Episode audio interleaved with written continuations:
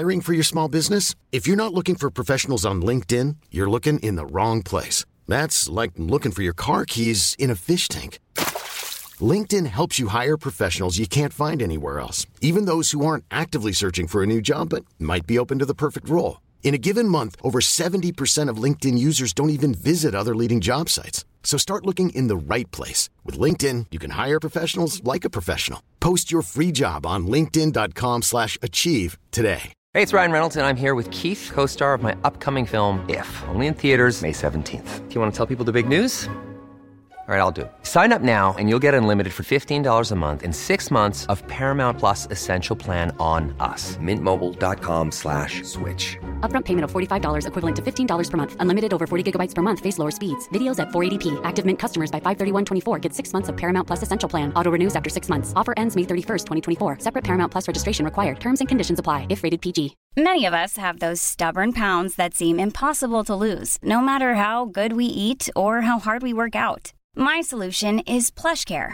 PlushCare is a leading telehealth provider with doctors who are there for you day and night to partner with you in your weight loss journey. They can prescribe FDA-approved weight loss medications like Wegovy and Zepbound for those who qualify. Plus, they accept most insurance plans. To get started, visit plushcare.com/weightloss. That's plushcare.com/weightloss. Det här är podden Utan dig. Med mig, Alexandra. Och mig, Emily. Det här är en podd som handlar om förluster och framförallt förlusten av våra barn. Vi kommer att prata osensurerat och öppet från våra hjärtan, vilket kan göra att innehållet väcker mycket känslor. Alla sörjer olika och det finns inget rätt eller fel. Men risken finns därför att någon kan ta illa upp. Men vi hoppas att våra lyssnare inte ska ta illa upp på något sätt.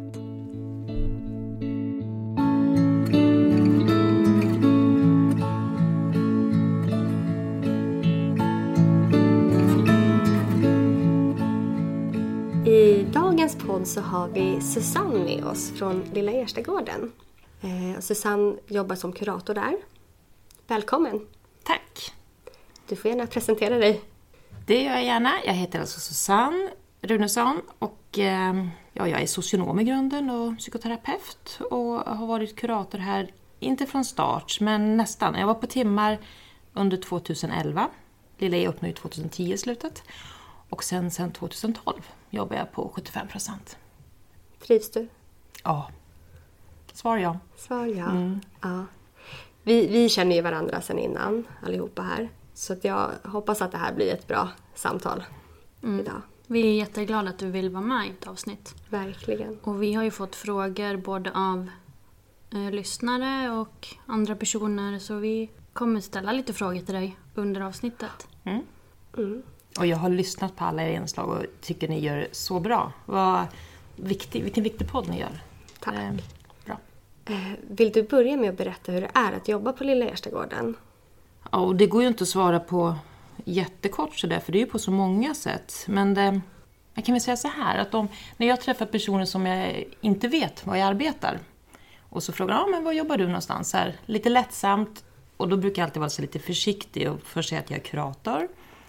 Så kommer de med och frågar, ja, på ett barnsjukhus, ja, och då tänker de stora. Men om man går vidare då säger jag först att det är på ett barn- och ungdomshospice. För ofta så blir det lite så här... Det blir något sorgset i ögat på dem man pratar med. Och jag gissar att ni har fått det ännu mer som föräldrar. Så jag brukar ta det försiktigt då. Men i den här podden behöver man inte vara så försiktig. För här vet ju alla som lyssnar vad det handlar om. Och då kan jag säga att jobba på ett barnhospice eller på Lilla E, det är klart det är tungt ibland. Men det är också väldigt, förstår man rätt, men roligt. Vi har en atmosfär, en miljö där man kan göra mycket. Och ha tid, ha resurser. Och det gör ju för mig och för många som jag behöver att man är tillfreds med det. Och att man kan bidra med någonting. Sen är det självklart otroligt tungt att möta så många svåra situationer hos familjer. Så är det ju. Och ibland har jag tänkt på, vad gör det med oss som har... För det finns många andra tunga yrken i samhället också. Vad gör det med en person att jobba med så svåra saker, så svåra frågor och möta med människorna? Och det är klart det är olika för alla. Men jag tror ju att om man har resurser att göra ett bra arbete och att man har hjälp under tiden från handledning, kollegialt stöd och så vidare, så tror jag att det är möjligt om man säger. Ska man inte ha de förutsättningarna, då tror jag man blir förstörd som människa. Men här har vi de möjligheterna tycker jag. Jag vet inte om det var svar på din fråga. Jo, men det tycker jag absolut. Ja.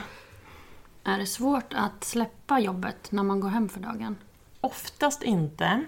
Men det finns ju tillfällen då jag funderar på det hemma. Det gör det. Men det är ganska ovanligt skulle jag säga ändå. Och en del att det är så tror jag, ja dels har jag jobbat med det här länge så jag har väl hittat någon profession i det. Eller professionalism. Men också att vi pratar med varandra som kollegor. Och vi brukar ha något som vi kallar för spegling innan vi går hem. Där man får prata med varandra bara så kort. Det kan vara 10 minuter. Men bara lasta av sig jobbet innan man går hem. Och det tror jag är klokt. Och det är sånt som jag har gjort på andra arbeten också. Så det är ganska vanligt inom yrken där det finns risk att man tar med sig det hem. Och då tror jag också annars man blir utsliten. Men det är klart att visst tänker man hemma ibland. Var det mer typ i början? När du började här kanske att du tänkte mer hemma än vad du gör idag? Nej, det kan jag inte säga. Jag tror att de gånger jag har svårast att släppa, det har varit när det, för mig, och det är säkert olika för olika personer, men för mig har det varit när det är mer likt min egen situation. När det skulle mer kunna varit jag. Mm. Och det behöver inte vara att jag är lik den mamman i familjen. Det är kanske snarare att jag är lik mormor eller ja. Eller på något annat sätt att det är någon som har väldigt lika intressen eller något. Eller bara att man känner att det här berörde mig för det berör någon sträng i en själv. De tycker jag är svårast. Och det har nog varit både i början och nu. Det är ingen skillnad. Nej, okay. Och då får jag jobba med det och verkligen se att jag är här som kurator och det här är min roll. Det andra är mer som jag är privat och det är jag hemma. Det är jag inte på jobbet. Och den här familjen, ja det finns beröringspunkter med hur jag lever som privat, men det är en tillfällighet. Det kan jag inte blanda in här, för då skulle jag inte kunna jobba. När man är här på Lilla Ö som förälder eller anhörig, då brukar man ju få erbjudande att prata av sig med dig som jobbar här. Jag undrar om det alltid är till fördel att prata med någon professionell, eller kan det vara någon slags nackdel med det? Mm. Jag tror att det kan vara nackdel, kanske man kanske kan säga så här, om det är påtvingat av någon annan, ja, då behöver det inte vara till någon för. Det kanske är en nackdel till och med. Men då hoppas jag att den professionella och den som då kommer för samtalet, man säger klienter, vad vi kallar det för, att de märker det tillsammans. Att, nej men vänta nu här, vem är det som vill att vi två är i det här rummet? Ja men det är en tredje part som inte är här. Och att man då hittar någonting, att ja, men vad ska vi använda tiden till? Kanske prata om varför de andra är så oroliga. Varför tycker andra att du ska gå och prata när du själv inte vill? Så att man kan göra något bra av det samtalet och sen inte ha så många fler kanske då.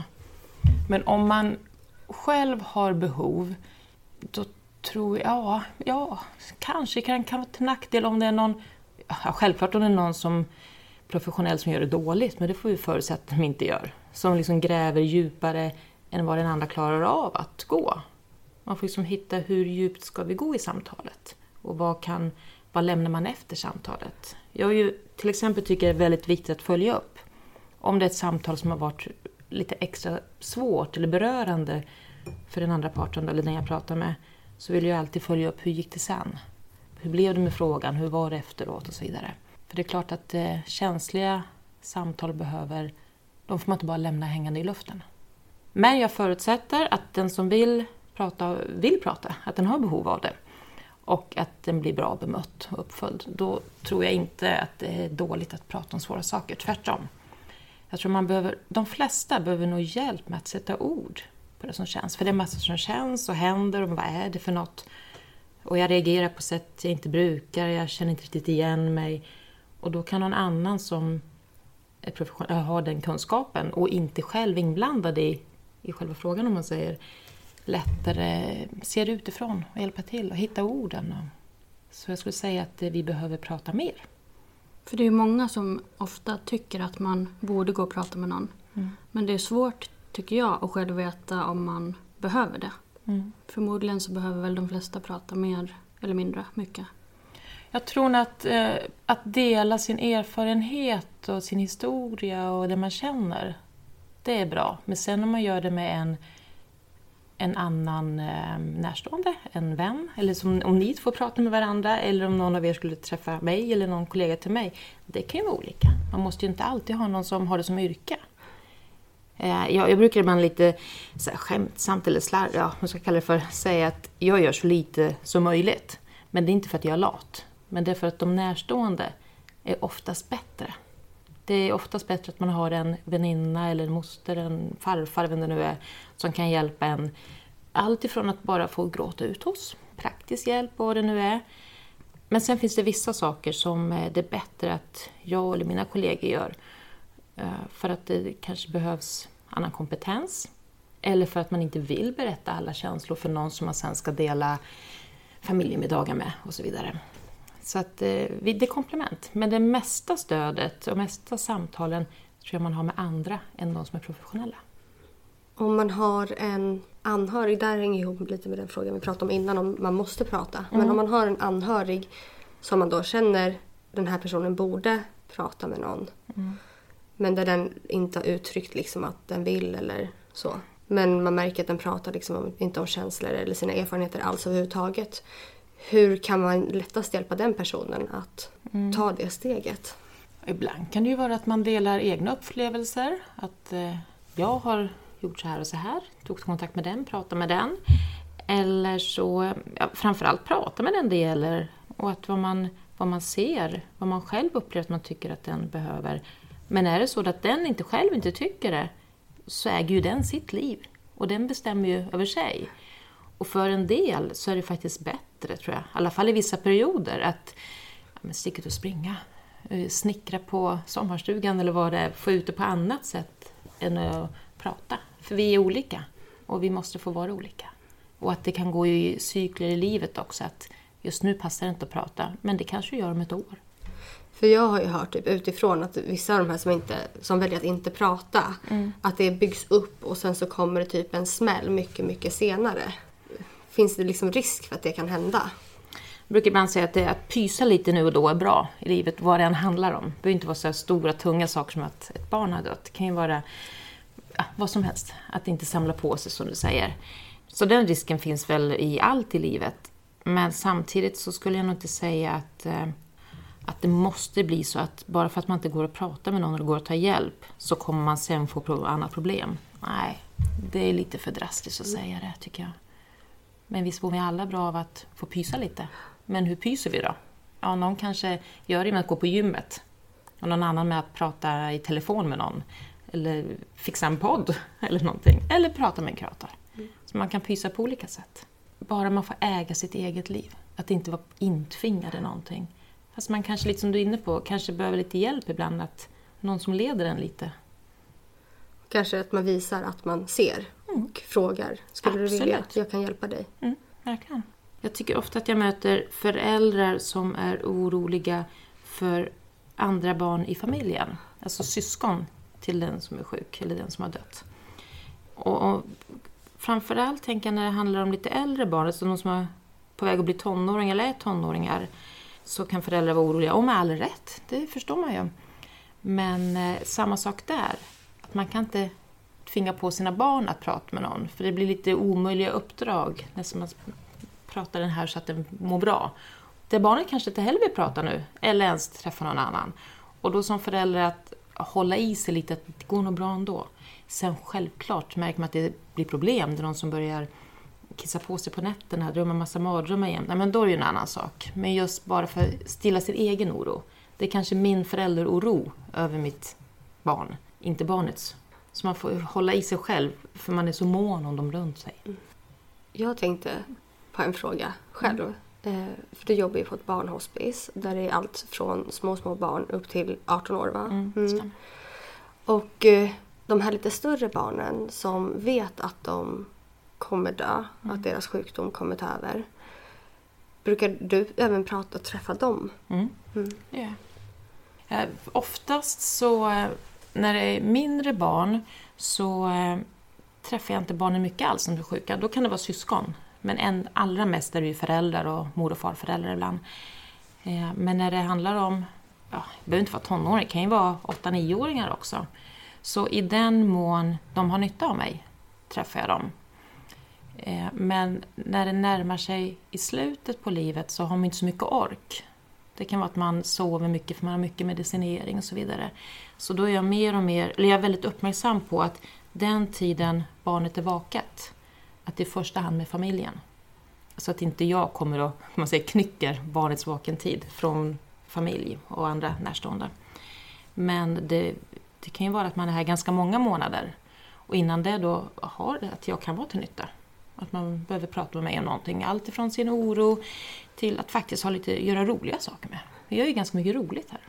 Är det svårt att prata med de barnen? Jag skulle nog säga att för mig är det inte svårare eller lättare med dem än med om det är föräldrar till ett spädbarn.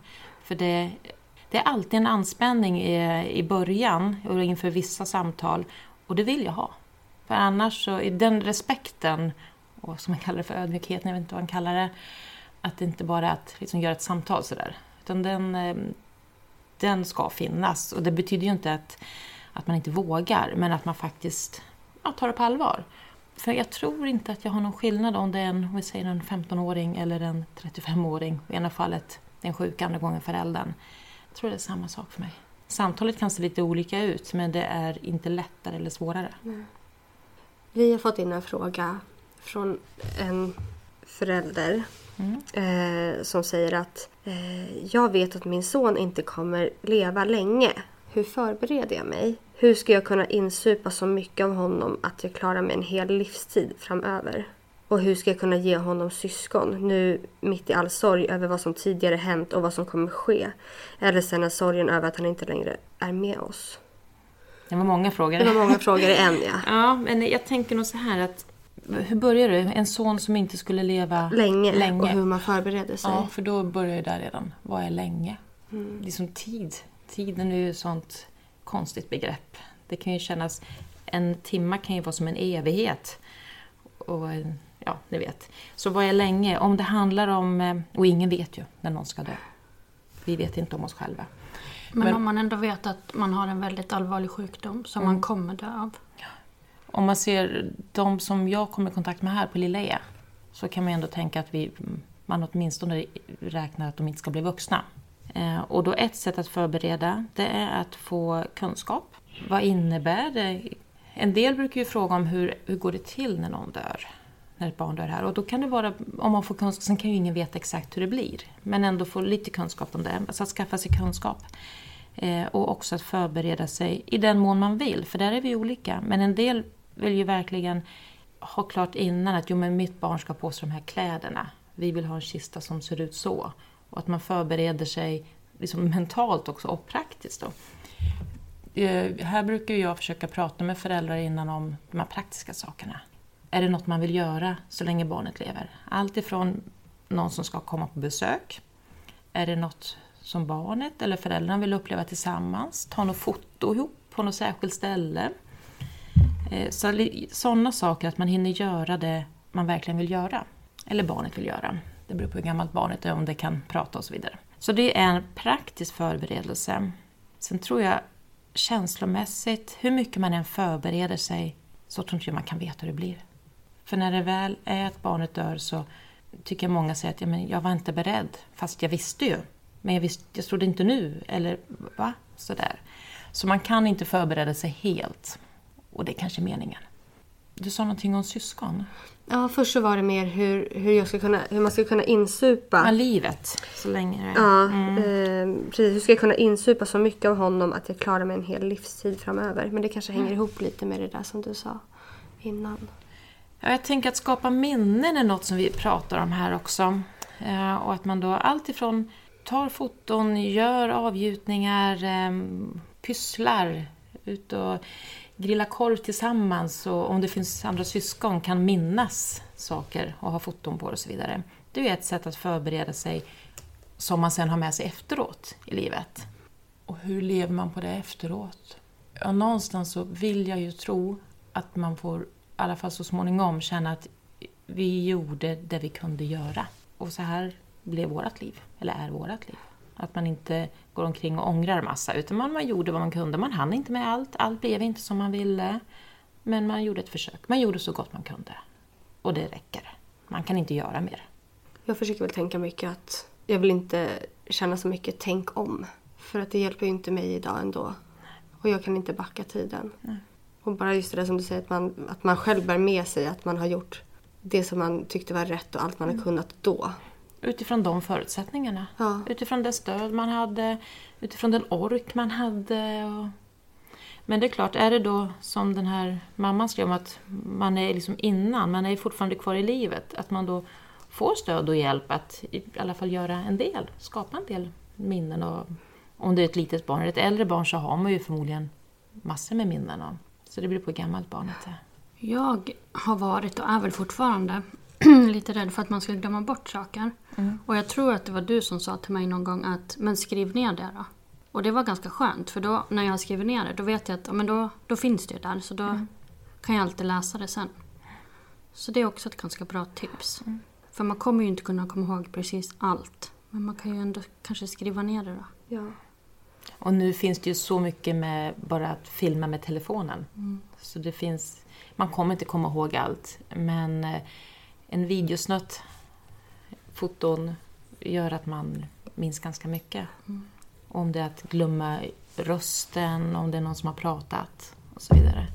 Sen jag vet en del som, eller en del, några i alla fall, som, för dem har det varit viktigt det med doften. Och då har de liksom kommit ihåg, jo men det var just det här schampot mitt barn tyckte om. Och kanske köpt en sån flaska som man inte får göra slut på i början i alla fall. För man ska kunna känna doften. Och det kan ju bli till slut att man blir låst av det som ett tvång. Och då blir det ju inte bra. Men om det är till nytta för en, att man mår bra av att faktiskt känna den där doften, för man vill minnas, då är det något positivt. Blir det ett tvång och sen finns det inte få tag på, och så får man ångest för det, även då är det något negativt. Så det som är bra för den är dåligt för en annan. Och sen det där med avgjutningar som du, det är ju vi proffs på i alla fall. Både du och jag, Emily. Det har vi gjort några av. Mm. Och det betyder jättemycket att ha kvar. Verkligen. I alla olika former. Mm. Nu byter vi roller, för jag frågar er en sak. Mm. De här avgjutningarna, ser ni dem ofta, tittar ni på dem lika ofta nu som när de nygjorde eller precis som dödsfallet? Är det någon skillnad i tid? Jag tittar nog inte på dem lika ofta. Vi har ju väldigt mycket hemma och det har jag antar att ni också har. Mm. Men jag gjorde en sån här 3D avgjutning kan man säga, alginat som man doppar, det håller i Sallys fötter och de står liksom inne i vårt vitrinskåp, så att de står ju liksom där på sin plats. Och sen så gjorde jag en ljuslykta eller en ljusstake typ med Sallys och Nikolas händer och sen det här lilla ljuset, och den tänder vi nästan varje dag, så de används, men resten är inte ens framme faktiskt. Men ibland kan det ju vara också bara att göra dem och att de är väldigt viktiga i början. För det tycker jag är många föräldrar som säger att de som har valt att ha en grav att gå till, en del har ju minneslund också, det är olika. Men de som har en grav, att de säger att början var jätteviktigt och sen, inte att det någon gång blir oviktigt, men att det inte är lika viktigt som det var i början. Mm. Så jag tänker att tiden gör något med oss. Ja. Vi har ju en grav till Sally. Mm. Och jag tycker inte om att åka dit. Men för jag ville ha graven bara för att jag ska vara där sen, när jag dör. Mm. Det är också en... Liksom, det var det som var viktigt för mig. Att det liksom finns en plats. Vilket bra exempel. För det visar ju på hur olika vi är. Mm. För jag tror de flesta vill ha en grav för att gå till. För sitt barns skull. Mm. Men du har för din egen skull. Ja. Så det, men vi är olika. Och vi får vara olika. Mm. Jag har alltid haft så här fobi för kyrkogårdar och sånt där. Så att... Ja, just nu så är det min mamma som sköter den där graven. Mm. Och sen så ska jag vara där sen. Mm. Du hade i frågan där också någonting om syskon. Mm, precis. Var det om man ska våga skaffa fler eller? Ja, så här står det. Att, hur ska jag kunna ge honom syskon? Nu mitt i all sorg över vad som tidigare hänt och vad som kommer ske. Eller sen när sorgen över att han inte längre är med oss är närvarande, antar jag. Mm. Så hur... Ja, det kanske är både hur man klarar av det och hur man ska våga, kan jag tänka mig lite så. Av de föräldrar jag möter, som är den åldern att man kan skaffa fler barn, så är det en väldigt vanlig fråga, kan vi få fler barn? Och inte de biologiskt såklart, utan vågar vi. Ibland kan det ju vara rent genetiskt som det är rädsla utifrån sjukdomen. Men, och då är det ju med läkare klart. Men rent psykologiskt utifrån samtal med mig, som orkar vi? Är det för tidigt? Vad kommer andra tycka?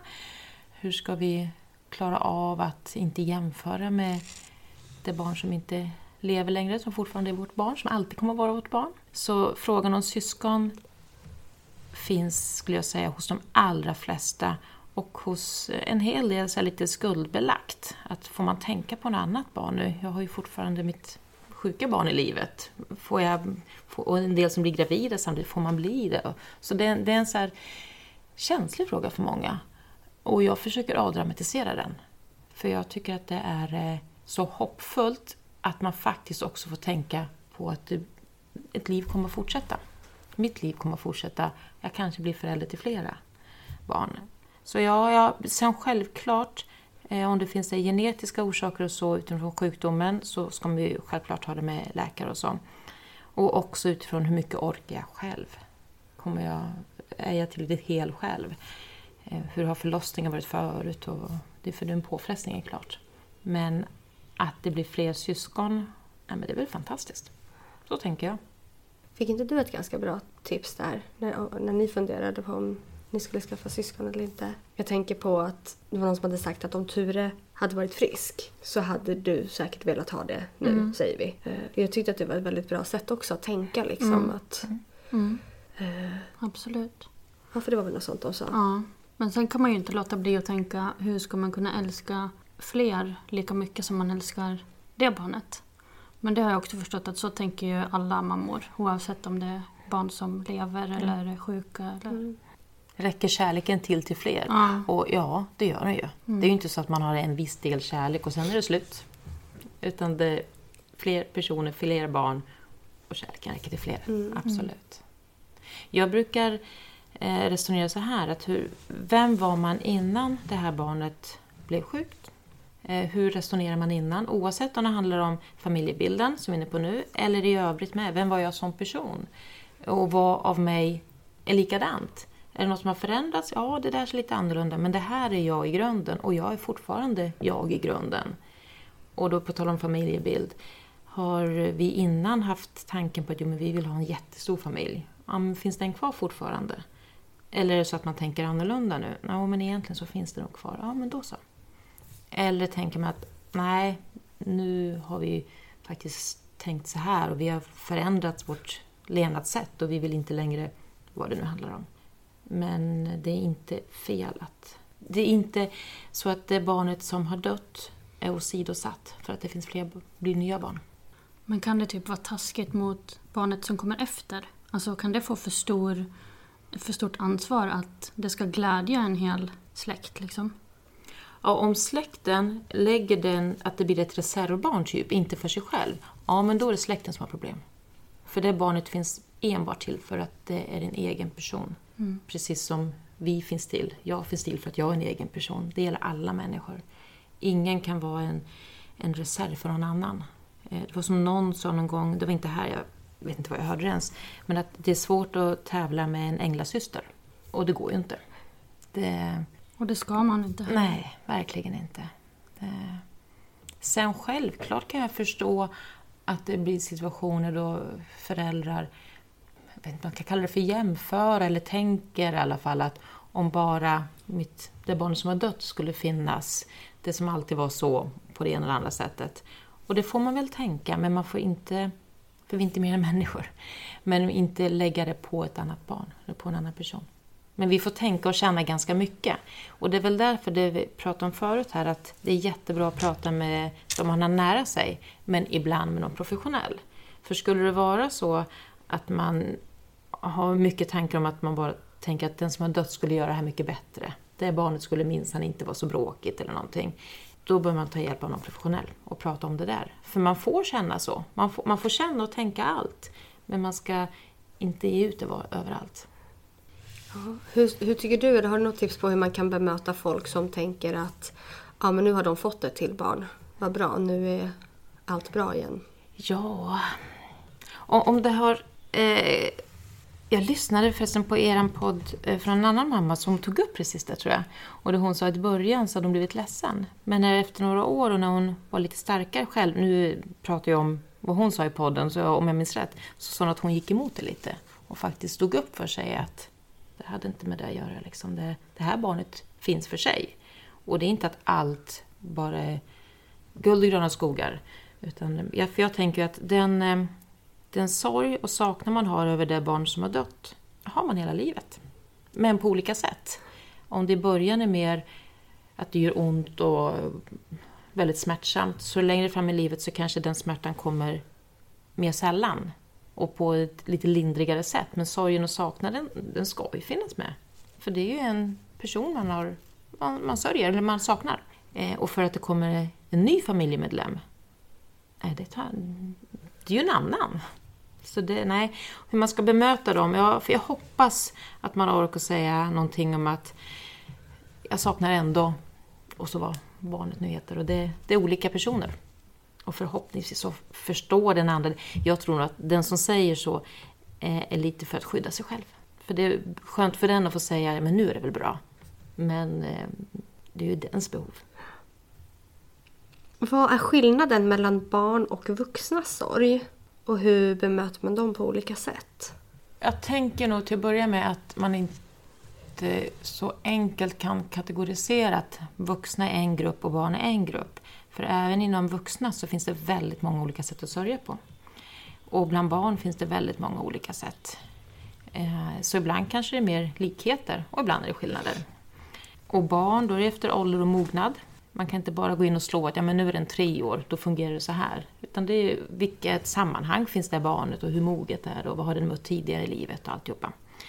Men det är klart, visst finns det skillnader.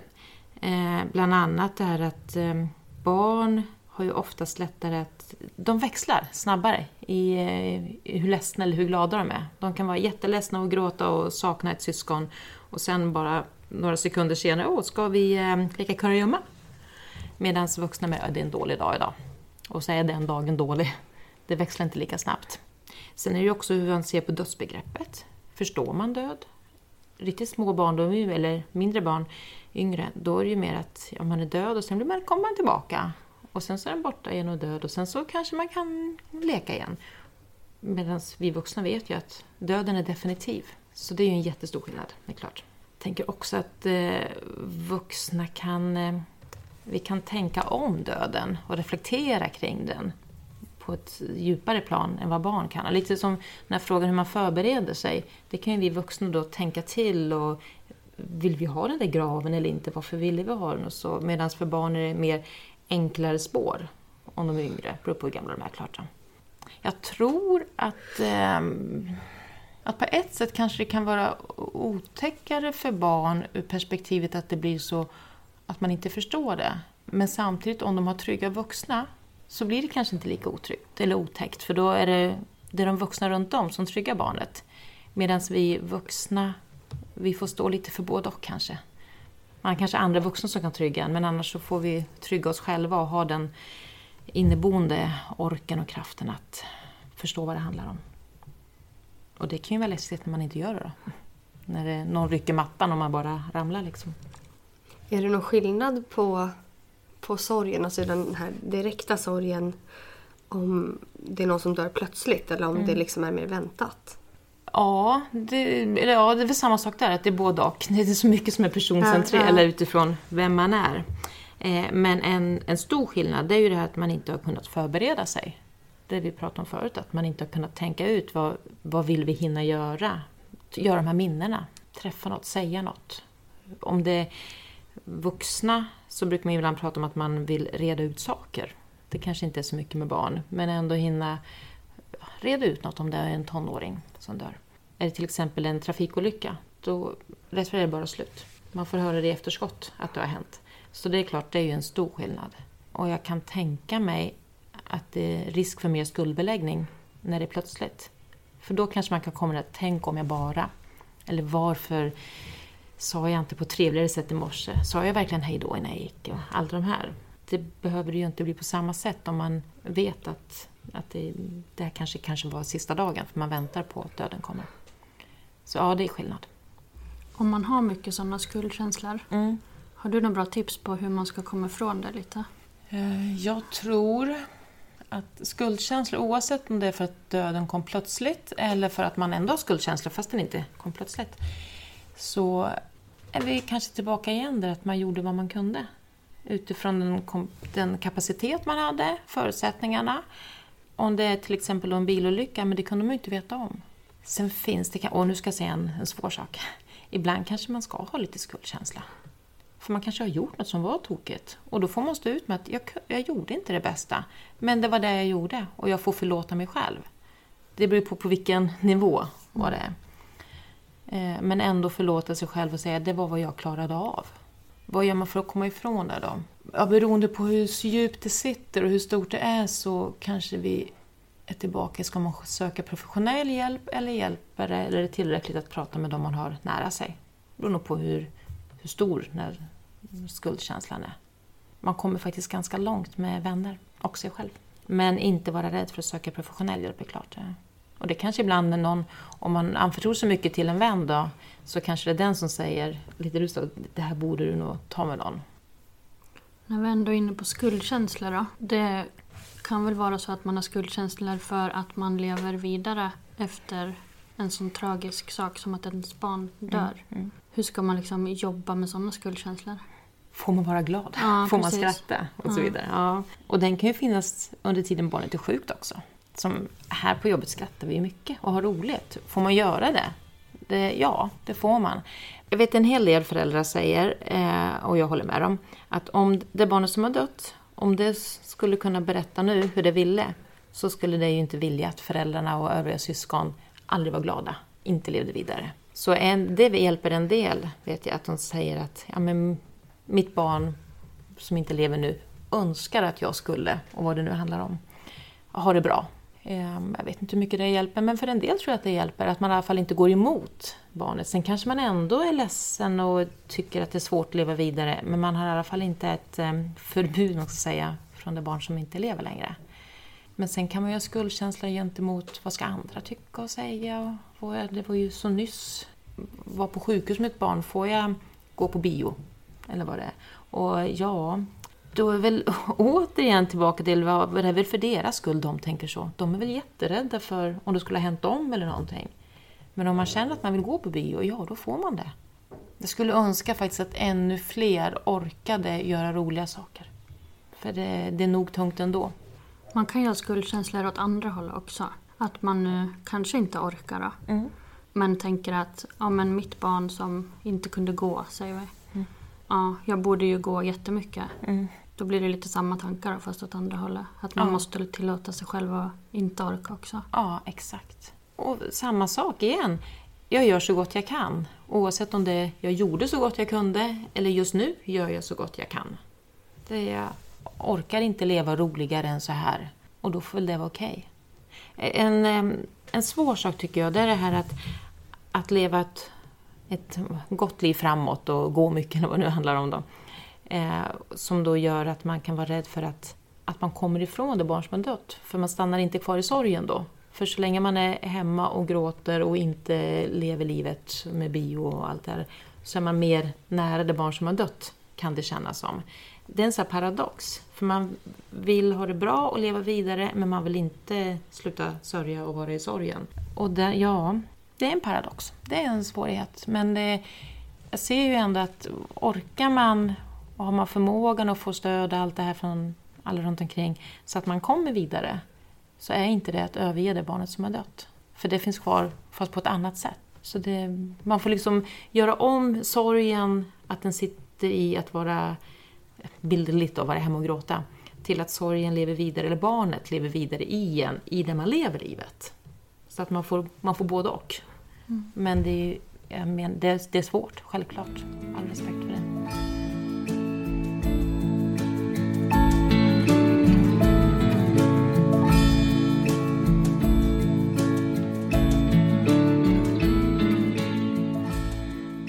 Jag har kunnat känt att det skulle ha varit skönt att typ bli lite påkörd. Eller typ ramla av cykeln. Känna någon slags typ fysisk smärta. Mm. Så jag förstår ju att det finns folk som bär sorg och typ gör illa sig själv. Mm. Eller hamna i något annat slags missbruk, alkohol eller liknande. Mm.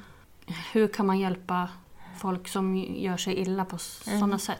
Ur en aspekt kan jag tänka att ja, det är väl jätteförståeligt att man vill ha en annan smärta. För det är så ont att sörja sitt barn, så bara jag får känna något annat så jag inte behöver känna den här sorgen och smärtan.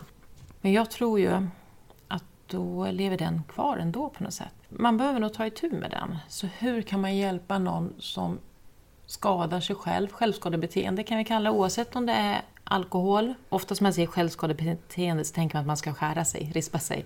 Men självskadebeteende, det är att skada sig själv. Och alkohol är också att skada sig själv. Så om man på något sätt lägger sorgen och smärtan på något annat, då behöver man hjälp med att se vad är det jag håller på med. Varför skadar jag mig på det här sättet?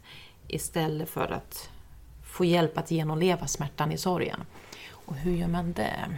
Är det kanske tillbaka då att någon annan bredvid kanske ser och säger men hallå, vänta nu här. Är det läge för en vit månad? Klarar du att låta bli att dricka en månad?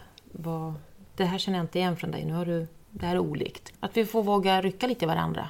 För då tänker jag att den personen behöver hjälp med att få vara i sorgen ett tag. I den omfattningen som den klarar av. Inte så mycket och så hårt. För det är klart att att vara i sorg, det är inte någon sjukdom. Men det kan leda till att man blir deprimerad, självskadebeteendet och allt det vi säger. Och psykotisk och vad som helst. Och det ska vi ju inte framkalla. Det är inte meningen. Utan att få hjälp att hantera sorgen så mycket vi klarar av. Istället för att ha något annat självskadebeteende. Men det är svårt om man är en anhörig och ska rycka lite grann. Vart går liksom gränsen till att man kanske måste rycka jättemycket då? För man vill ju inte att det ska gå riktigt illa för någon heller. Och vad kan man liksom göra då? Kan man ringa någonstans och få riktig hjälp? Alltså om det är riktigt så man känner att men nu är jag orolig för den här människans liv. Mm. För det kan man ju vara. Mm. Då tänker jag att det är psykakuten. Och då kan man kan ringa för rådgivning, den vanliga sjukhusrådgivningen. För att om man behöver liksom lite ledning där, behöver vi åka in eller inte. Men då har vi ju gått väldigt långt. Jag hoppas att vi rycker tidigare här, men så man inte behöver rycka så hårt. Mm. Men behövs det så tänker jag att liksom, tack till alla som vågar vara så tydliga och följa med någon. Ringa kanske upplysningen eller ringa efter en taxi eller köra iväg med någon och följa med den till psykakuten då, om det är där. Men det finns många steg innan tänker jag. Vårdcentralerna har ju också mycket kuratorer och beroende på var i landet man bor, hur det ser ut. Till att börja med att det finns de runt i nätverket som bara den hjälpen. Nästa steg ringa, men om det då vårdcentralen eller psykiatrin och om det går riktigt, om man är orolig för någons liv, att då faktiskt åka in. Mm. Att ha varit med om sådana här grejer som vi har varit med om och tyvärr många andra, har jag hört att det kan leda till typ PTSD. Och om man då typ misstänker att man har det, eller hur vet man att man har fått PTSD? Posttraumatiskt stresssyndrom. Ja. Jag tror inte man vet det själv, för det behöver nog då behöver man komma till en läkare som undersöker en och ser att det är det handlar om. För det är egentligen ganska likt som att vara i sorg. Bara hur stora är symptomen, hur mycket är de? Och annars är det ganska likt. Det kan vara till exempel det med mardrömmar och att man får flashback. Att man hamnar i situationer känslomässigt och tankemässigt som man varit innan. Och det tänker jag är de flesta som har förlorat ett barn är dött har lite av de här delarna. Men det betyder inte att man har PTSD för det. Men om det är att man blir helt fast i att man inte kan liksom leva vidare. Man har ständigt de här påslagen av flashbacks och ångest och dofter och alltihopa. Och det bara fortsätter, hormonerna går. Då kanske det handlar om det. Men det är ingen själv som kan säga att nu har jag gått över från det till det. Utan det är en läkare som gör det. Men har man så stora problem, då tänker jag att man har kontakt med vårdcentralen och en läkare. Och annars så tar man det. För då klarar man inte... Det ska man inte ta hand om själv bara. Då har vi gått förbi det här med att vänner finns. Vänner finns också, men de finns för andra saker. Då är vi tillbaka till att vården och vänner får samarbeta. Man tar hand om olika saker. Men det är lite liknande saker som händer i kroppen, bara att de händer väldigt mycket mer under väldigt mycket längre tid. Så det här, liksom en reaktion på sorg kan också vara som jag har märkt, att jag har blivit jättemycket mer lättskrämd. Mm. Alltså för plötsliga ljud och sånt. Mm. Är det en reaktion typ på sorg? Mm, kan vara. Ja. Och det kan absolut gå över. Eller så kanske det är något som du kommer känna av mer eller mindre hela livet, fast i alla fall mindre skala om man säger. Mm. Men det är inte det som du skulle kunna gå och få en PTSD-behandling för. Nej. Utan det är mer inom spannet för, ska vi kalla det för, det man får räkna med om man kan säga så lite slarvigt. Där. En sån efterhängande reaktion efter sorg liksom. Ja. Har du något tips till anhöriga och vänner och sådär? Hur man kan liksom stötta och säga och när alltså gå igenom en sån här sak som vi har gjort? Mm. En viktig sak tycker jag det är att man håller i över tid. För det är ganska förståeligt kan vi säga, men vanligt så att säga med att när någonting händer, och det kan ju göra en vuxen som har dött också vid dödsfall, så är det många som vill skicka blommor och kanske komma med matkassar och sånt där, och det är jättebra. Men kanske några skulle vänta och göra det månad 2 eller månad 3, så att det är mer utdraget istället för att det är jättemånga första månaden och sen är det väldigt få, om ens några. Så att hålla i. Och jag tänker att nu är det självklart individanpassat här igen, men jag tror att för de allra flesta så är det bättre med lite, vad ska man säga det, i lite mindre skala och inte så flådigt, men oftare. Att faktiskt få några lasagnelådor efter 3 månader istället för den stora maffiga saken den första veckan. Så liksom tona ner och håll ut, tänker jag. Och det är praktisk hjälp framförallt för de flesta. Det med mat. Behöver man hjälp med ett syskon som ska hämtas och skjutsas till dagis, träningar, vad det nu är. Har man hus och det behövs klippas gräsmatta kanske. Så här praktiska saker. Och att våga säga att jag hade tänkt komma och klippa gräset, är det okej på onsdag? Istället för att säga, jag hjälper dig jättegärna, vad vill ni ha hjälp med? Utan faktiskt ha lite förslag. Men samtidigt då klart vara beredd på att få höra att men just klippa gräset tycker jag är väldigt skönt att göra. Så det behöver jag inte hjälp med. För så kan det ju vara med. Mm. Men och då inte få dåligt samvete. Alltså, för det kan man ju få så här lite när man frågar själv någonting och så får man ett nej. Då blir man så här, okej. Kanske man ska våga fråga någonting annat istället. Ja, då. Verkligen. Våga, som du säger, våga fråga. Våga, framförallt vad det än handlar om då. Att inte det klassiska byta trottoar för någon kommer. Utan våga då möta blicken. Eller våga fråga en gång till fast man fick ett nej en gång. Ja, våga. Och den andra, nu svarar på frågan du inte har ställt, men motsatsen då, vad ska man inte göra? Jag tänker att man ska försöka hålla, inte bara försöka, jo försöka. Vi får lite, det är svårt att vara bredvid också. Vi får all respekt för att många vill försöka hjälpa till men inte vet hur de ska göra. Men att ha fokus på den som ska få hjälpen. Inte på sig själv att jag har behov att hjälpa till. Utan vad kan jag tro att den behöver? Eller fråga då, är det något särskilt du behöver? Jag har tänkt på klippa gräset, är det bra eller inte? Försöka hålla i sina egna behov. Och det är väl återigen det att alla blommor behöver inte komma första veckan. För då är det mitt behov att visa att jag bryr mig. Och det är klart det får finnas. Men i första hand då, vad behöver de andra? Inte vad behöver jag? Jag som står bredvid kanske kan vara då jätteorolig och jätterädd för att det kunde varit jag eller sådär. Men då att inte jag behöver som kompis eller nu visa det för den som har det svårt nu. För då ska den då trösta den andra. Utan försöka hålla i sig att vad behöver den andra. Sen får väl vännerna runt om hjälpa varandra att stå ut och hålla i. Så göra det som är bra för den som behöver hjälp. Och översikt, över tid. Känner ni igen det? Ja, absolut. Mm. Jättemycket. Det är ju ni som är proffsen på den här saken. Ja, men just det där med att liksom inte bara säga så här, ring, jag finns här, ring. För det gör man ju liksom inte. Utan med det här konkreta och liksom mycket praktiskt. Mm. Sen tänker jag också mycket på att fortsätta komma ihåg. Alltså typ kanske komma ihåg Tures födelsedag. Mm. De behöver kanske inte åka till graven och tända ljus. Men ändå kanske skicka ett litet sms eller någonting. Mm. För det tror jag kommer vara viktigt. Känner jag redan och det har ju inte ens gått så jättelångt. Och liksom våga prata om barnet. Mm. Mm. Hjälpa till att hålla den som har dött vid liv. Förstår man det? Ja. Att minnet lever vidare och att det faktiskt, just det. Hon tyckte ju om också om spaghetti. Tänk att vi har spaghetti idag. Eller vad det nu är. Benämna och... göra dem delaktiga liksom. Ja. Mm.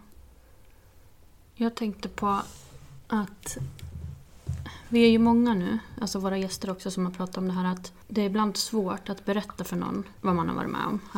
Alltså att mitt barn har dött. Mm. För att den man berättar det för kanske blir jätteledsen. Mm. Så att man själv förminskar det lite. För den skull. Mm. Har du något tips på hur man inte ska göra det? Och nu blir det precis som i början när jag presenterar mig här. Och när jag sa att var jag jobbar, att jag brukar börja säga att jag är kurator bara. Mm, och sen precis. Inte börja med att nämna var någonstans och hur. Och, det kanske är samma där. Att, för på något sätt så måste ju ni skydda er själva också. Att inte ni ska behöva trösta den som nu frågar eller träffar på. Så jag skulle nog säga att samma sak där. Inte förminska, men lite vara rädd om er själva och börja lite försiktigt och se vad blir motreaktionen. Men är verkligen inte förminska. Hur brukar det förminskas menar du? Ja men lite som att man själv kanske säger men det var ju 1 år sedan nu. Ja okej. Mm. Försöka avdramatisera det hela direkt, liksom. Ja den var en klurig fråga. För på ett sätt så kanske det att man tror att det ska vara på det ena eller andra sättet. Jag vet inte hur det var för er, men jag tycker jag har mött många som säger att, som är er sitt att ett barn har dött för kanske några år sedan och sånt där, eller några månader sedan kan räcka. Och nu säger du att jag trodde jag skulle inte orka gå upp ur sängen ens, men det gör jag ju. Och det är kanske samma sak där, att vi ibland tror att den vi berättar för inte ska förstå, inte kan möta. Och jag tycker hur många föräldrar ser det så skönt att prata med andra som har samma situation. För då kan man... Då behöver man inte vara så orolig för reaktionen eller behöver inte bevisa något eller någonting. Och det är ju svårt när man inte vet hur den ska reagera. Att man då säger att ja, men det var 1 år sedan eller vad det nu är. Kan man ta bort männet tror ni? Men det var 1 år sedan sa du. Men de bara säger det var 1 år sedan. Inte gör det så hurtigt utan mer faktamässigt, jag vet inte. Mm. För frågan är ju också vad man vill ju nå fram med någonting. Och hur når man fram med det? Det är ju ungefär som det vilka ord man använder. Säger man död eller... Alla de här omskrivningarna. Gå bort, lämnat oss och allt vad det finns. Jag försöker ju alltid använda det faktiska ordet död. Är det för hårt? Så jag tänker att nej, men om jag säger det till den här personen så kommer inte den lyssna mer. För den kommer bara stänga av. Då är det ju ingen idé. För då når inte jag fram. Då brukar jag säga avliden eller att avlida. Men jag använder inte att somna in och såna här ord. Och det kanske är detsamma där. Att få säga... Att men jag har ett barn som har dött. Men jag vill ju nå fram. Så att samtidigt inte bli för dramatisk kring det. Och det är då inte för att förminska. Utan det är mer för att faktiskt nå fram med det jag vill säga. Men det är ju det beror på vem man pratar med. Ja, för vissa bara säger oj förlåt. För att de har frågat. Och som jag känner, jag vill ju gärna berätta om Sally. Även fast hon inte lever. Mm. Så att man vill ju inte heller att folk kanske ska behöva ursäkta sig. För det kan ju inte de ha vetat heller liksom. Så det känns som att man skrämmer iväg dem. Mm. Och då blir det ändå också typ att det hamnar på en själv. Mm. Att jag skrämde dem liksom för att jag sa det. Men det låter ju inte som du förminskar för att du vill prata om Sally. Nej, jag gör nog kanske inte riktigt det. Ja, och då är det återigen en sån där hur känns det? Och hur känns det för den man pratar med? Känns det som en förminskning eller känns det bara som att det var 1 år sedan?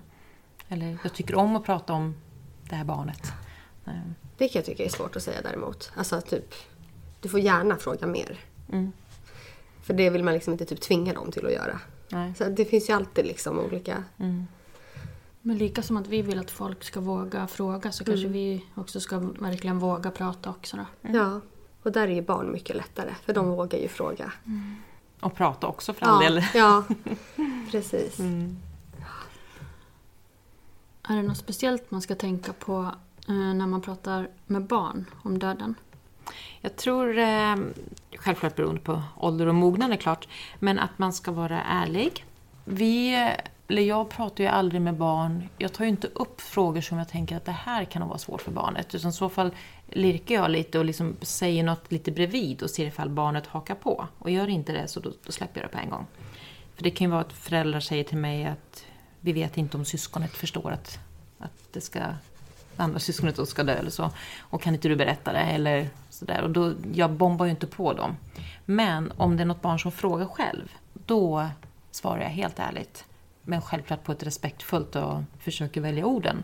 Men så jag tycker man ska vara ärlig när man pratar med barn och svara på deras frågor. Jag tycker också att man verkligen ska ta barns frågor på stort allvar. Och barns sorg på allvar. Om det att de har, och sättet de sörjer på. För det, lite som vi pratar om, för att det kan vara olika mellan vuxna och barn. Så kan det ju vara att sorgen uttrycks på ett sätt som man som vuxen inte riktigt hänger med på. Allt från att det blir bråkigt eller skrattigt. Så liksom någon jättekonstig reaktion tycker man själv. Men ta det på allvar då. Och se barnet. Möt barnet där det är. Så ärlighet och att se barnet. Och att våga själv. För ofta tror jag att barn vågar prata mer än vi vuxna. Faktiskt. Eller är det så ofta? Det kan i alla fall vara så. Att barn vågar prata mer än vad vi vuxna. Och då får vi vara modiga. Och faktiskt försöka svara på frågorna. Och vi kanske inte har svaren, men då får vi säga det. Om någon skulle fråga vad händer när man dör? Ja, det vet ju ingen. Men man kanske tänker på något särskilt sätt. Och då får man väl försöka prata runt det. Och sen fråga, vad tänker barnet? Och så får man försöka. Tycker du att man ska vara ärlig och säga ord som död? Mm. Även till barn? Mm. Inte somna in och... Är det något jag är säker på så är det verkligen det. Mm. Sen jag menar inte någon pekpinnet för de som ändå gör det. För att det är svårt att säga så brutala ord och så definitiva ord som död. Så ingen pekpinne så. Men jag skulle önska att vi alla i samhället vågade använda rätt ord. För om vi hör på nyheterna, de säger ju inte död. När skådespelare har dött så säger de att den har lämnat oss. Den har somnat in. Och det är klart att vi... alla lätt säger så. Men om vi tänker ett steg till så gäller det borde ju vara förvirrande för barn. Nu ska du gå och sova. Men ja, farmor har somnat in. Vad det var, är det farligt att sova? Så ja, jag tycker vi ska använda rätt ord. Och är det för svårt att använda det så att vi ändå så tydliga vi orkar vara. Precis som jag sa, att det är ett svårt ord för barn. Det är kanske mer för vuxna då. Men det kan ju vara för svårt för vuxna att använda ordet död. Så ta det ord som är så nära som möjligt då. Men sträva efter att säga rätt ord. Och framförallt med barn att gå bort. När kommer de tillbaka? Mm. Jag ska bara gå och handla. Är det farligt? Så att tydlighet. Och det är ju, då är vi tillbaka där att det är vi vuxna som... Det handlar ju om mig själv. Om jag inte vågar. Att det är så obehagligt att prata om döden. Och så har vi i svenska samhället gjort om det till att vi säger somna in och gå bort. Mm. Ja, för död låter ju ganska hårt. Mm. Det är väldigt definitivt. Och oåterkalleligt. Mm. Men det är ju det som har hänt. Ja, precis. Men att säga att man inte lever längre. Det är liksom... Ja, men det är jag tycker det känns så här... Det är inte... lika hårt som död. Mm. Men det är fortfarande en beskrivning av vad det är. För att man lever inte. Den är tydlig. Ja. Mm. Den är bra. Avlidit också. Men det är ju svårt som du säger för barn. För att det blir ju så himla typ fackvallamässigt nästan. Nej, men den är väl jättebra. Att det är någon som inte lever längre. Ja. Och sen kan man ju. Om man pratar lite längre med barn. Så kan man ju. Beroende på ålder igen då. Men vad är det som händer när man dör? Jo, men hjärtat slutar slå. Blodet slutar pulsera. Syret i blodet. Beroende på ålder då. Och då kan ju barnet förstå att det är det som händer när man dör. Eller inte lever längre. Men samtidigt att det inte... För hjärtslag kan man ju känna. Men ett hjärta slutar inte bara slå utan orsak. Så då gäller det att i kombination med utifrån att den personen var sjuk. Så man inte ständigt måste gå och känna slå hjärtat fortfarande. För det gör det ju. Det är inte bara att hjärtat slutar slå. Men vara tydlig med barn. Ärlig och tydlig. Det är väl samma som oss vuxna egentligen. Vi behöver också ärlighet och tydlighet. Om man får fler barn efter att ett barn har dött. Har du några bra tips på hur man ska prata med dig eller de barnen om sitt syskon som inte lever längre? Jag tror man ska göra på samma sätt som man gör med de andra i familjen. Hur man pratar med varandra. Att det inte det nya barnet eller det yngsta barnet då utmärker sig från de andra. Utan sitter det foton uppe på väggen av... Det blir ju en storebror eller stora syster fast den kanske så småningom är yngre på bilden. Att man följer med till graven. Om man har en grav man går till, uppmärksammar födelsedagen för det syskonet som inte lever, så säger man att ja, men nu är det ju stora systers födelsedag och nu skulle hon ha fyllt 8 år eller vad det nu kan vara. Men inte ständigt och inte hålla på att jämföra. Men på samma sätt för det nya barnet som för de andra i familjen. Delaktighet på samma sätt skulle jag nog säga. Sen kan ju inte det barnet har ju aldrig mött barnet som dog. Men även, det kan ju vara småsyskon som inte minns. Och då blir det inte så jättestor skillnad. Där kan man kanske ha något foto där man är med i samma rum. Men annars blir det ju samma sak. Det är svårt att veta hur det ska vara delaktigt men inte bli för mörkt liksom. Mm. Skulle man till exempel kunna, om vi säger att det är födelsedagen för det är barnet som har dött. Att man då tänker nu skulle den ha fyllt, ja, men som jag sa, 8 år. Och det är ju jättesorgligt att den inte fick finnas här och blåsa ut de 8 ljusen. Men att man ändå, vi går till graven och vi sätter på en blomma. Den tyckte om rosa så vi köper en rosa blomma. Och inte gör det hurtigt glatt men ändå, det är inte bara svart allting.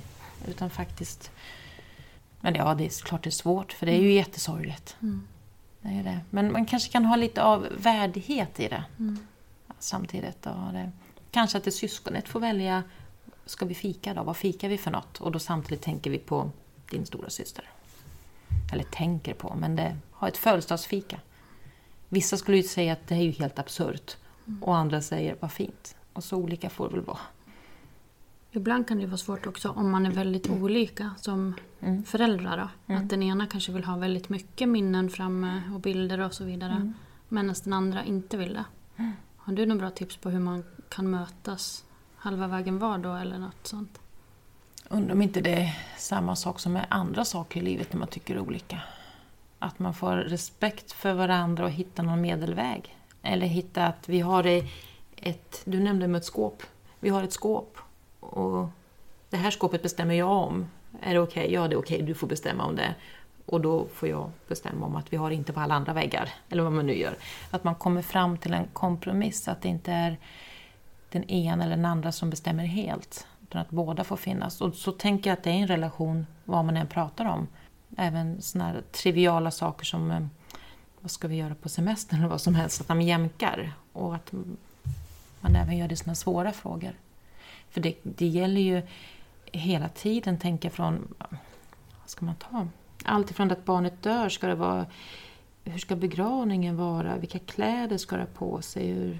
Hur ska vi göra med sakerna vi har hemma efter barnet? Det finns ju 1000 saker som man kan tycka olika om. Och att då ha respekt för varandra. Och den som kanske, vad ska man kalla det för? Inte kommit lika långt i sorgen, jag tycker inte om det begreppet. Men ändå, den som har större behov att ha mer saker just nu, att den kanske får, jag skulle nog önska att den personens ord får väga lite tyngre. Sen inte hur lång tid som helst och inte vilken utsträckning som helst, men ändå om någon har mindre behov att den kan ha lite mer överseende med att den andra har lite större behov över ett tag och i viss utsträckning då. För det, vi måste få sörja olika och ha respekt för varandra att vi gör olika. En svår sak, en sån här också, det krockar med varandra när man är två som sörjer då, och så är man, när man är i sorg så är man lite extra så här klantig kanske, man lite, väljer lite fel ord och lite grov kanske så här, för man orkar inte mer, och samtidigt så är man lite mer känslig. Och när båda är det, så kan om två som är klantiga i hur de uttrycker sig och båda suger åt sig på en gång om någon säger något lite klantigt, men det blir ju krock. Så det gäller att bara vara medveten om det, vara försiktig med varandra och veta att men vi har det tufft nu. Och på en gång säger, nej men sorry, jag var lite klantig nu. Och då bara, ja det var det, men jag släpper det. Inte fastna och älta i att man inte är så smidig jämt. Överseende med varandra. Borde man ha jämt i livet. Men särskilt när det är så här gunget. Tycker att det gäller även andra anhöriga som kanske är utanför den närmsta kärnfamiljen? De är ju inte, alltså man ser mor- och farföräldrar brukar man ju prata om den här dubbla sorgen. Mm. Att de förlorar ett barnbarn men ser sitt barn i en situation som de verkligen inte vill. Så de kanske på ett sätt är det, men ändå tänker att ju närmare man är, och det är ju föräldrar och syskon som är närmast. Det är nog där jag tänker, framförallt föräldraparet. Eller de som är närmast, närstående. Ju längre ifrån man kommer, ju mer tänker jag nog att de, utifrån vilken förmåga man har då, man kan ju ha andra belastningar i livet, men ändå mer få stå upp för att vara den som tar större ansvar, att vara smidig. Och tänka att den här har det lite kämpigt nu, eller har mycket kämpigt nu, så den är lite osmidig, det får jag ta. Mm. Jag hoppas att de visar extra stor hänsyn. Ja. För vi har ju typ mötts av att det här med att det är inte bara ni som är ledsna, vi är också ledsna. Ni måste visa respekt för oss också. Och det är ganska svårt att höra typ en vecka som förälder när ens barn har gått bort. Mm. Eller dött. Eller du vet såhär. Ja, nu sa jag det själv. Men, för det blir ju ändå att jag förstår att du också är jätteledsen. Men det är ju faktiskt mamman och pappans största sorg. Liksom, på något sätt, tycker jag. Ja, och sen så, vi är alla olika hur vi tar, hur vi reagerar. Vad vi har med oss i vår egen ryggsäck och så. Jag hoppas att vi inte tävla mot varandra eller vem som har störst sorg. För man upplever det på så olika sätt. Mm. Men självklart så som förälder så är man ju väldigt nära sitt barn. Mm. Tycker du att man kan beskriva att sorgen går i olika faser eller delar? Det fasbegreppet använder man förr och det har man gått ifrån. Man har kvar samma innehåll i dem, men ser det mer att det kan gå fram och tillbaka. Inte att man går från 1 till 2 till 3. Utan det hoppar lite hit och dit. Och så tänker jag att det är. Och att det är man pratar ibland om pendlingsmodeller. Med att man går från att vara. Om ena delen av pendeln är det här som är i sorgen. Så är andra delen av pendeln när orienteringen framåt. Och att det växlar däremellan. Och att man ibland orkar man inte så mycket mer än att vara i sorgen. Och andra gånger så är det lite mer av att vi kanske ska ta och göra ordning i det rummet. Vi kanske ska ta och skänka en del av kläderna. Om det är tidigt efter dödsfallet. Då. Och så tillbaka till att nej, vi rör ingenting. Nu är jag bara ledsen. Och lite längre fram. Ja, men jag kanske börjar jobba nu. Eller jag kanske i alla fall ska gå och besöka dem på jobbet. Och lite framåt. Det vore roligt att faktiskt göra någonting i sommar. Och så tillbaka till andra sidan. Jag orkar ingenting nu. Och om man tänker med faser så var det annars att man var i ena pendeln. Sen i nästa. Och så var det färdigt. Och så är det inte. Man åker fram och tillbaka. Men ju längre tiden går och så länge man inte stöter på några nya svårigheter i livet så blir det ändå att man mer och mer är i det nya livet, organiseringen framåt. Och då man mer har med sig den personen som har dött, det barnet som har dött har man med sig i sig istället för att vara i sorgen på det sättet. Så pendeln är oftast i framåt än i bakåt, om man säger. Så tänker jag nog om. Inte faser utan pendla emellan. Jag tänkte på det du sa där, att till exempel rensa bort kläder och lite sådär. Ska man vara försiktig med att inte vara allt för snabb med det? Eller är det också individuellt liksom? Det är individuellt och det är, jag tänker så här, att det som finns kvar, rent sådär praktiskt, rummet, kläder, allt där. Det är allting som är nu, det är till för oss som lever. Så har man ett behov av att... Det finns andra barn i familjen, säger vi, som har samma storlek. Om man har knapet ekonomiskt, då hoppas jag att man kan använda de kläderna. Istället för att det inte får användas, eller vad det nu är. Om man är väldigt trångbodda, och det barnet som var sjuk kanske hade det största rummet utifrån hjälpmedel och allting. Så hoppas jag att man använder det rummet till de som lever vidare. Har man ett stort hus, säger vi, med massa rum och... Ingen som behöver de praktiska sakerna eller fysiska sakerna, nej, men då kanske det inte är så bråttom. Har man behov av andra orsaker, ja, men då får man väl göra det. Men det, alltså först och främst är hur behöver vi göra för oss? Vad blir bra för oss? Sen hoppas jag att man inte nästan i chock bara rensar ut allt och efteråt finns det inget kvar. Det vore ju jättesorgligt. För det är ju någon form av chock i början. Och jag sa det att man rycker mattan och man ramlar. Man är liksom, man har inte fäste under fötterna. Jag hoppas på att man hinner få lite fäste eller att någon annan som har fäste hjälper ändå att säga att men vänta, vi lägger i några flyttkartonger och tar ett förråd. Du kan förvara det hemma hos mig. Så att man inte bara gör sig av med saker. Så försiktig på det sättet, ja. Men behöver familjen och andra barn i familjen ytan så hoppas jag att man använder den. För det, nu har vi inte pratat så mycket om de andra syskonen utifrån den. Vi har pratat om sorg i för sig, men att de faktiskt också får tillgång till sina föräldrar, till tiden, till ett annat. Det blir ju, för en del så blir ju livet faktiskt enklare. För det kanske är ett barn som varit sjukt länge och mycket hjälpmedel, om man inte kunnat åka och det ena med det andra, så får man faktiskt ett enklare liv på det sättet, och då faktiskt få ha det utan att ha dåligt samvete som vi pratar om. Utan man får faktiskt tycka det är okej att oj, vi kom på att vi vill åka ut och äta, ja vi gör det. Vi behöver inte planera, vi behöver inte ta med oss alla grejer. Och samma sak med rum och rensning och allt typ. Att leva livet för de som är här nu. Och inte vara rädd för det liksom. Nej. Men det är väl det att inte i chock göra sig av med massa. Och man säger ju också det att i den mån man behöver ta viktiga stora beslut, ja men då ska man ju det. Och hoppas att man får hjälp av andra som är stabila. Men annars lite försiktigt med att ta stora beslut när man inte är helt stabil själv. Det kan bli så extra tokigt och det är onödigt. Nej. Också säkert väldigt lätt hänt. Att man tar sig lite vatten över huvudet. Ja men allt ifrån att man kanske har svårt att bo kvar i bostaden för det är så mycket minnen. Men klart man kan flytta fast man är i sorg, det är inte det. Men faktiskt ta hjälp av någon då som hjälper en att tänka att är det här ekonomiskt genomförbart eller hur mycket renoveringar är det eller vad det är. Och likadant relationer, klart man kan, att det händer att föräldrar separerar. Och det kan man ju inte säga att nej, vårt barn har dött så vi får inte separera. Det är ju verkligen inte så. Men att faktiskt vara lite försiktig med vilka stora beslut man tar när man tar dem. Och ta hjälp av andra. Är jag mig själv? Resonerade jag så här innan? Eller är det något nytt som har kommit nu som faktiskt inte kommer gälla om några månader? Är det bara just nu? Då är det dumt att förändra för mycket som man sen ångrar. Finns det någonting som anhöriga kan tänka på det här med att pendla i sorgen? Vad som kan vara bra att göra när man är lite framåt eller vad som är bra lite bakåt? Eller är det typ helt omöjligt för dem att veta vart man är också kanske? Ja, det kan väl vara i och för sig. För det kanske, ibland kanske pendlingen går väldigt snabbt. Det kanske var en kvart man var i det sorgliga. Och då är det ju svårt att hänga med. Men undrar om inte det är som allt annat att man får prata med varandra. Och fråga. Då är det modet igen att våga.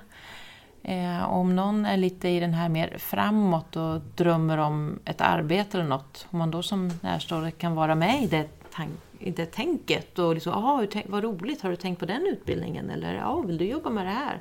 Att finnas med i det tänket utan att kanske pusha på så mycket så att det blir massa beslut eller något. Men ändå finnas med. Och när de är i sorgen, dela sorgen. Våga vara där. Så jag tror att försöka vara där den andra är då. Och ibland kanske det, jag vet inte, men ibland kanske man behöver hjälp lite att dra i så att när pendeln är i alla fall lite åt där framåt-tänket, att då som närstående våga dra lite där, om det är en kompis. Ja men du kan tänka på bio. Ja, jag fixar det. Som inte pusha för mycket klart, men ändå kanske hjälpa, för energin kanske inte är superstor. Men om det finns i alla fall lite luster att då hjälpa den att med, jag tänkte också, jag kan hänga med dig och träna eller vad det är. Så att vara med in när det väl är lite framåt utan att pusha för mycket. Och var går den gränsen då? Ja, fråga. Den gamla vanliga. Om man är flera personer som sörjer samma person så kanske man ena sekunden vill att man pratar om allt. Men sen en annan gång så kanske man blir ledsen. Alltså jag blir ännu mer ledsen över att se dig ledsen. Mm. Kan man liksom säga det på något snyggt sätt? Att jag orkar typ inte höra mer just nu. Eller ska man då bita ihop, tycker du? Hur säger man det på ett snyggt sätt? Jag definitivt inte bita ihop skulle jag säga. Mm. Jag tycker man ska säga det. Och hur man gör det på ett snyggt sätt. Så förhoppningsvis känner man varandra så pass väl. Så att man återigen där hur känslig man är. Hur skör man är eller hur klumpig man är och allt det där. Men att man kan vara så ärlig och säga, vet du jag orkar inte just nu. Är det okej att vi tar en annan gång? Eller ibland kanske man kan säga att jag orkar inte. Kan du ringa din brorsa eller vem det nu är? Har någon annan att prata med? För det måste vara okej att inte orka. Men sen kan jag... Det är svårt. Ja, och kanske... Nu ska jag säga emot mig själv lite här. Det här med att bita ihop. Det kanske finns de tillfällen med då om den andra äntligen säger något. Om man liksom har väntat på det. då kanske för den andra skull att man biter ihop lite. Jag vet inte. Men då hoppas jag att man senare ändå kan prata om det. Att, ja, jag kan hjälpa dig att vi pratar om det nu. Men det som igår när vi pratade om det tyckte jag var jättejobbigt. Men jag gjorde det för din skull och hoppas det blev bra eller något. Ja, men det är svårt. Jag håller med. Verkligen. Mm.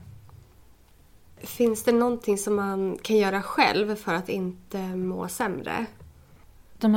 Jag tänker att de här basfunktionerna för oss alla i livet gäller extra mycket att komma ihåg när man är i en sån här situation, i en sorg, i en kris. För när livet bara rullar på, då kommer vi ihåg att äta och sova och träna och allt det här. För det tänker vi inte på, det bara är. Men i den här situationen så får man koppla på hjärnan lite också och faktiskt veta att jag behöver äta. Jag är inte hungrig, men jag tar i alla fall något. Och är det föräldrar som har flera barn, för de är lite lättare, för de måste ju gå upp och göra frukost till syskon. Så de har lite hjälp där, medan andra får hjälpa sig själva på något sätt. Så att hitta basstrukturen, den är viktig. Och då tänker jag på mat, sömn, att få lite syre. Om man inte orkar träna, så en lugn promenad, om man inte orkar bli andfådd. Och så småningom faktiskt också träna, för man behöver själva det fysiska också. Det tror jag är viktigt för alla människor. Och då vissa perioder i livet får vi bara strukturera upp att det blir. Och ta hjälp av varandra. Man kanske har något system, allt från att kompisar som hör av sig till att de man lever närmast planerar vem har hand om vad. Allt från om det är mat eller vad det är. Så pratade vi också om det här förut med att undvika alkohol och andra droger. Det är viktigt tycker jag. Och också i den mån det går att försöka göra roliga saker. Och det behöver inte vara att det är som att man går iväg och skrattar, roliga så. Men faktiskt sånt man vet man mår bra av. Brukar jag må bra av att se på filmer? Ja, men då försöker jag det. Sen kanske man väljer andra filmer än annars, jag vet inte. Eller brukar jag må bra av att måla, träna? Vad brukar jag må bra av? Brukar jag gilla att lyssna på musik? Och vissa saker kanske bara inte går. För det blir så förknippat med den som har dött. Men det som ändå går, att bygga på lite av de här positiva sakerna. Åtminstone i liten skala, så att det inte bara blir det tunga. Så basfunktionerna, lite lustfyllt och inte isolera sig helt. Man kanske behöver vara ensam till viss del, men inte enbart. Och där kan ju vänner hjälpa till med. Att faktiskt komma ihåg att höra av sig och ta en promenad ihop eller ja, vad det nu handlar om. Och vänner kan ju också försöka det här med att komma ihåg vad man tidigare gillade att göra. Absolut. Och försöka kanske ta med någon sån grej. Mm. Mm. Det är jättebra tips. Och till sig själv så kan man ju också, någon gång när man inte är så här superdeppig utan har en lite bättre dag, kan man ju fundera ut kanske 2 eller 3 saker som man vet att jag brukar må bättre av att, ja men hittar jag bara på HR.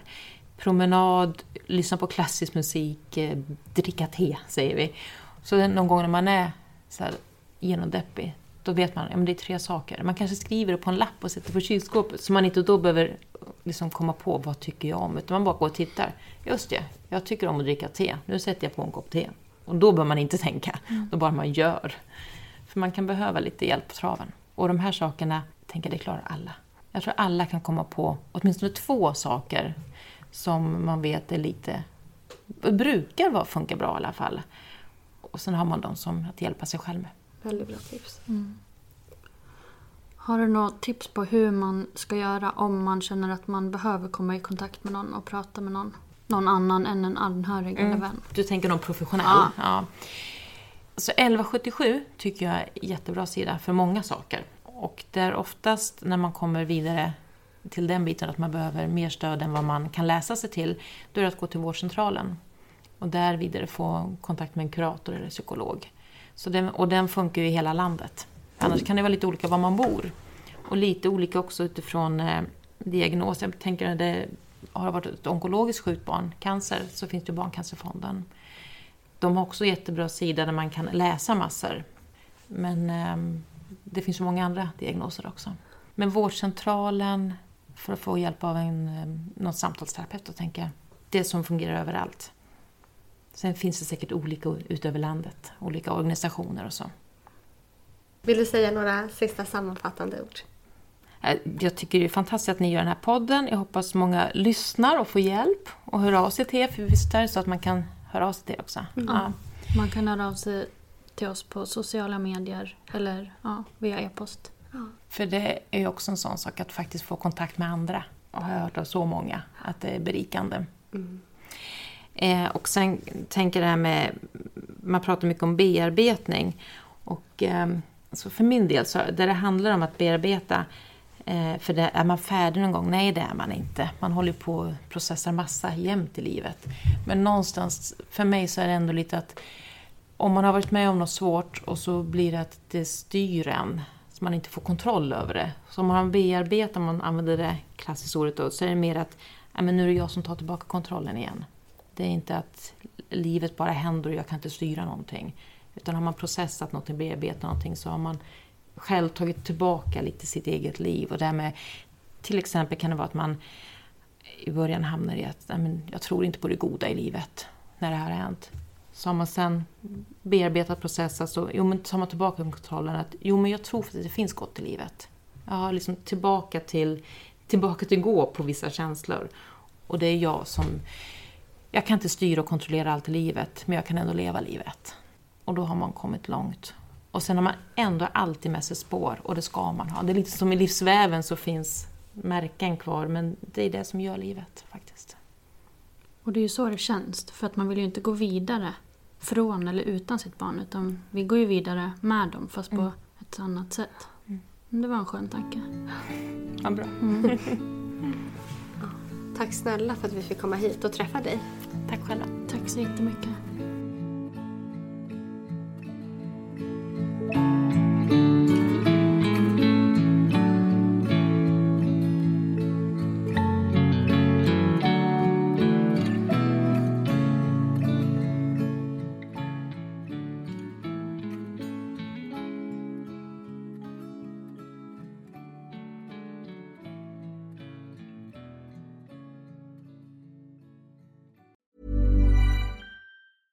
Imagine the softest sheets you've ever felt. Now imagine them getting even softer over time. That's what you'll feel with Bowl and Branch's organic cotton sheets. In a recent customer survey, 96% replied that Bowl and Branch sheets get softer with every wash. Start getting your best night's sleep in these sheets that get softer and softer for years to come. Try their sheets with a 30-night guarantee. Plus, get 15% off your first order at bowlandbranch.com. Code BUTTERY. Exclusions apply. See site for details.